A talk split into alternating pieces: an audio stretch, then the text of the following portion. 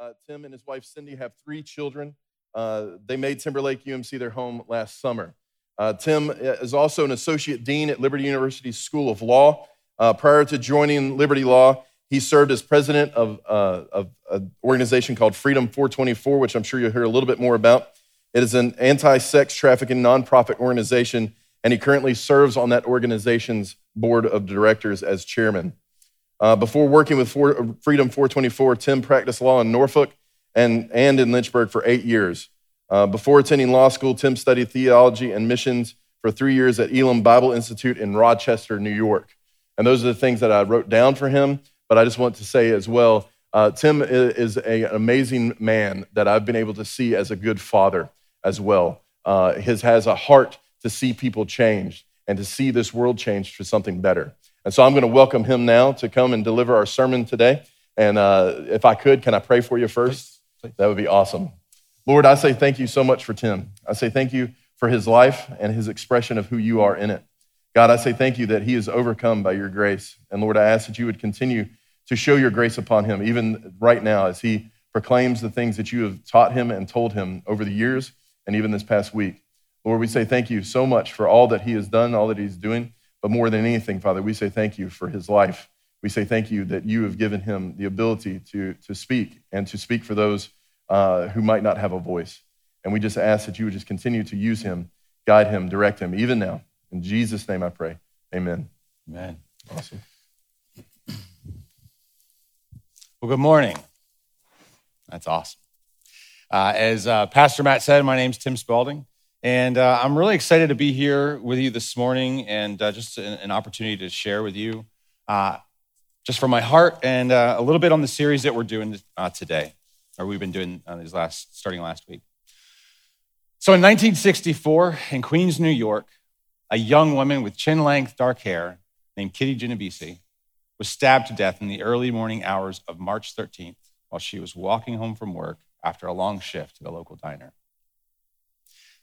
Over the course of half an hour, she was chased down the street by her assailant and stabbed three times.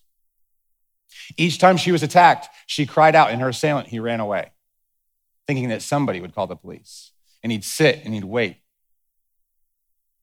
No sirens, no nothing. And so he got back up, and he'd go, and he found her, and he stabbed her again.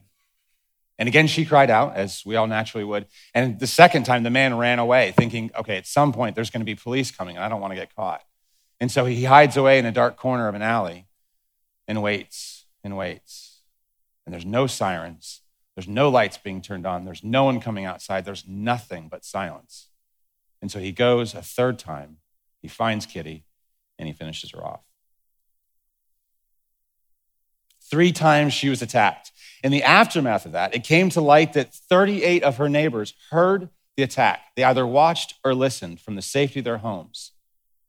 And what's unfathomable is not one of them called the police, and no one came to her aid. Our key scripture this week is found in Luke chapter 10, verse 29, and it's this. But he wanted to justify himself, so he asked Jesus, And who is my neighbor? So last week, uh, Pastor Brad set the table and introduced this series called Made for a Miracle. And depending upon how you, you, you, uh, you hear the statement or you read the statement, Made for a Miracle, you can kind of have two thoughts, right? The first one is a little bit of an egocentric one. Oh, hey, I was made to receive a miracle, as in God is going to do miracles in my life that benefit me. Something good is coming my way, like winning the lottery, right? I was made to receive something. The other way that you could read that statement being made for a miracle is that we were made to be a vehicle for a miracle to occur in someone else's life. And that's really where I think the crux of Jesus' ministry is, is pointing out that we are, Jesus always calls us out of our comfort zone and into relationship with others. It's about being a miracle in someone else's life. And the focus of this series that we're going to talk about this morning is, is, is the concept uh, that miracles come with a cost.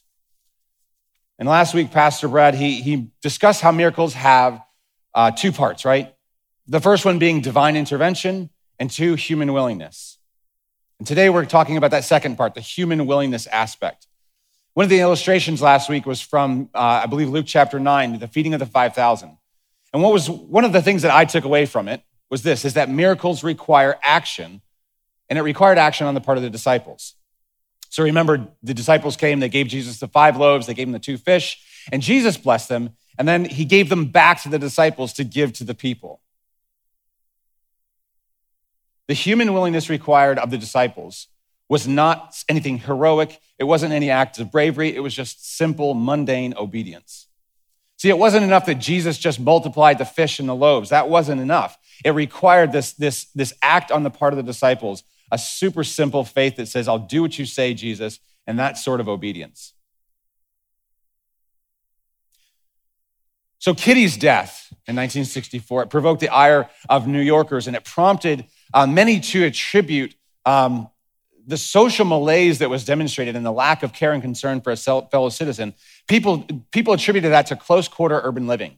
People thought, what is wrong with us here in New York City that one of our own is murdered? And people heard it, but nobody did anything. Why is that? And so, the, so the, the common thought was like, well, that's just because, you know, that's what happens when you live in, in cities. Has anybody been on the subway in New York City? Right? You're surrounded by people. You're packed in like sardines, and no one's really looking at each other right? Especially nowadays with smartphones. Everyone's head is facing down. But before smartphones, go back 15 years, 20 years. When you're in the subway, you're close, you're, you're, you're smelling the person next to you, whether you want to or not. And sometimes it's good, to, whether it's the morning or the afternoon, really makes a big difference, I'll be honest with you. But late in the day, you're standing there, you're like, oh my goodness, why is this person leaning on me? Why is this person doing this? Why is, and, and no one's really making eye contact. And so people said, hey, that's what happened. That's really what was going on there. And while that sounds plausible, Research shows otherwise. See, the, kidding, the killing of Kitty Genovese is a prime example of what social psychologists call the bystander effect. And the bystander effect is this it's a social psychological phenomenon that refers to cases in which individuals do not offer any means of help to a victim when other people are present. Said another way, when an emergency exists, the more bystanders there are, the less likely it is that anyone is going to help.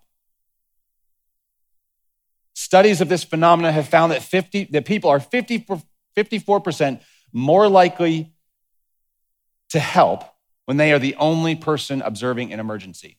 54% more likely. So I don't exactly know how they do these studies, but when they when they put people in situations where they knew I am the only person who sees what's happening, I am the only person that can respond, they're 54% more likely to help somebody. People don't sit back and think, well, I don't I don't know that I know CPR. I don't know that I'm strong enough. I don't know that I'm smart enough. I'm not making this up. It's kind of crazy. The thing is, it's not often uh, a purposeful or consciousness or conscious choice not to help. Rather, it's thinking that someone else is better qualified or better suited. But in almost every case, all that's needed is a simple act of obedience, very similar to with the disciples, stepping up, it's not necessarily that some discrete knowledge is required, but simple action. Oftentimes, you know, we think I, you know, I've seen situations where, hey, someone's someone's uh, someone's choking on food, and I'm like, I think I get a chair. The Heimlich maneuver. I don't exactly remember how this goes. Do you push on the stomach? Do you push here? We all kind of go, run through these machinations, and then there's someone who's like, "Hey, I'm an EMT. I'm a doctor. Is there a doctor in the house, right?" and someone steps up and, and, and, helps out. But in those situations, if you weren't there, what would you do? Or if no one else was there, it was just you, you'd be like, hey, I'm going to do everything I can to help this person.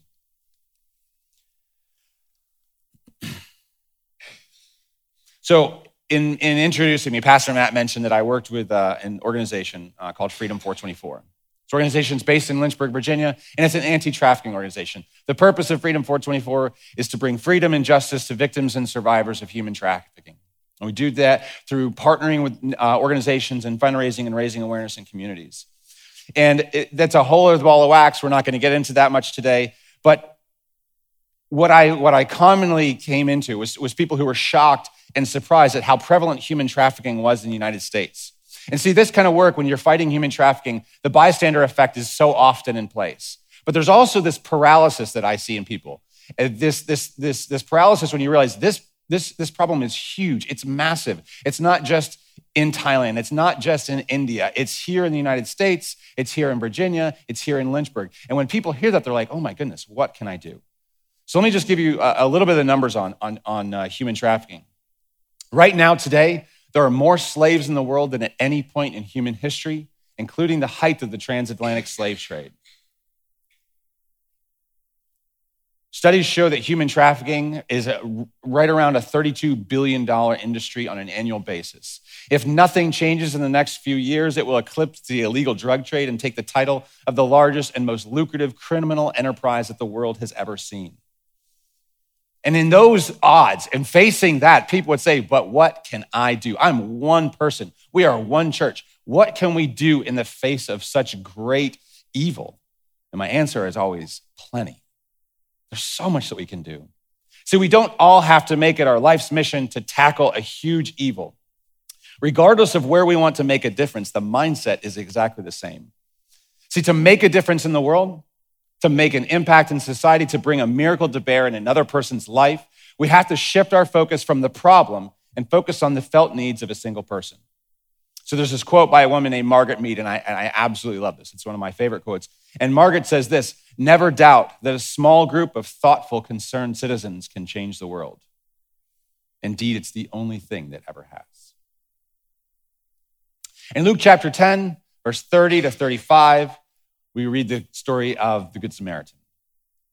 And we all know this one. This is like one of those classic ones from childhood with the flannel graph, and there's the guy with the donkey, and you know, the, the Sunday school teacher would move them around and they'd fall and all that fun stuff. But, but we know the story. We've all heard this one.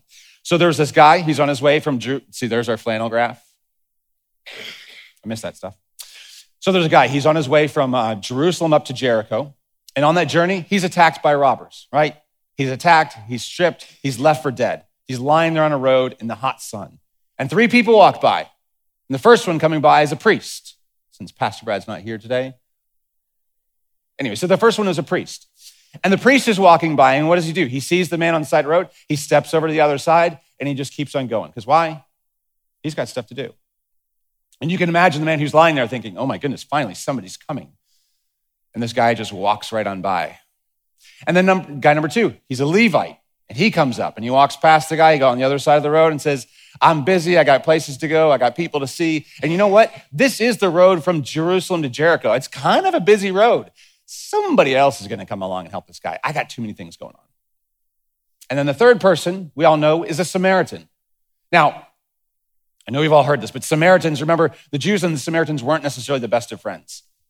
Geographically, if you look at uh, if, if you look at a map of the Holy Land, to go from Judea up to Galilee, there's this big chunk in the middle between the two, and it's called Samaria. And Jews, as we know, routinely went out of their way to go from Judea to Galilee. They go all the way around. They're like, yeah, I don't really want to go through that area. So I was trying to think, what's in a local equivalence? So a local equi- equivalence would be this. If you wanted to trap, so you're leaving from Lynchburg and you want to go to Amherst, right? I don't really want to go through Madison Heights. So I'm going to take 501 out to Glasgow. Then I'm going to scooch up to 60. I'm going to take 60 all the way back across Amherst. That's like a local equivalency. I really don't like Madison Heights. I personally love Madison Heights. I like Sluggos and I like Silver Pig Barbecue and everything else that's there. But that's, that's kind of like what an equivalence would be. It's you're going to go two hours out of your way to avoid going through an area. So guy number three is it, so number three, the man walking by, he's a guy from Madison Heights. And what does he do when he meets the guy from Lynchburg who's beaten on the side of the road? Does he kick him when he's down? No. Does he walk by like the priest and the Levite? No. Does he talk about how busy he is? Of course not. We know that. He sees a need and he acts to remedy the situation. He responds to a person in need. And from the reading of the story, the Samaritan didn't possess any special skills. He didn't jump up and perform CPR. He didn't do anything like that. He didn't, he didn't set a broken bone. He didn't, he just responded. He bound the man's wounds. He placed him on his donkey. He took him to an inn and he left funds to cover the cost of recovery. And he said to the innkeeper, Hey, if there's, if what I've given you is not enough, when I'm coming back through town, I'll pay the difference. See, this story is a fantastic, fantastic example of the bystander effect. There's two people, they're way too busy, they got too many things going on, and they keep walking by somebody. Somebody else is going to be better suited. Somebody else can help this poor guy. And who knows? Those robbers might still be around. Maybe they're going to come after me. So let's put this story in its proper narrative. It's a great story in and of itself. If you just look at it on its own, you're like, hey, there's something good to, good to hear there. But in its proper narrative, why did Jesus tell this story? So, this story was Jesus' response to a smug, overly confident attorney. And I can say that as an attorney. I think sometimes some of my kind tend to be that way. Um, so, this, this, this attorney was trying to put Jesus in a jam. And looking back before the story, if we look back at verse 25 to 29, Jesus was asked, the man said to him, Teacher, what must I do to inherit eternal life? What is written in the law? And I love what Jesus does here. Jesus doesn't actually answer the question, he asks the question. So, what must I do to inherit eternal life? Do I need to, uh, what's written in the law? And Jesus replies, Well, how do you read it? He's really kind of like drawing this guy in. He's just kind of fighting him with his fishing. And the man said, Well, love the Lord your God with all your heart, your soul, your mind, your strength, and love your neighbor as yourself. And Jesus said, You've answered correctly. Do this and you will live. But the man, our key verse today, wanting to justify himself, he couldn't just leave it alone. He has to take it one step further. And He's like, Jesus, who's my neighbor? And he wasn't asking, I mean, come on, he wasn't asking, like, hey, who's my neighbor? Like, I don't know the guy next to me. Can you introduce me to Bob? No. He was really trying to get at something. Jesus, who is my neighbor? And that's when Jesus tells the story of the Good Samaritan.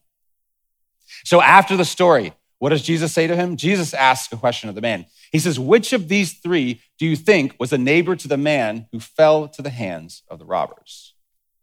See, did you catch that? The man asked, Who is my neighbor? But Jesus asked, Who is a neighbor? And the expert replied, Well, the one who had mercy on him. You, see, you, like, you ever think about that response? Jesus says, Which of these three? And Jesus said, There's a priest, there's a Levite, there's a Samaritan. Which one had mercy? And he's like, Or uh, which one was a neighbor? Uh, the one who had mercy. See, I believe that the, that, the, that, the, that, the, that the lawyer couldn't bring himself to say the Samaritan. He's, he, this is what lawyers do, if, you, if you're not aware. When lawyers have to admit something, we tend to go into passive voice and we tend to be as clear but unclear as we possibly can. So a normal person would say, who was, who was a neighbor? Oh, the Samaritan. A lawyer who's feeling like he's been put in his place would say, uh, the one who had mercy. Anyway, just a little point for you there.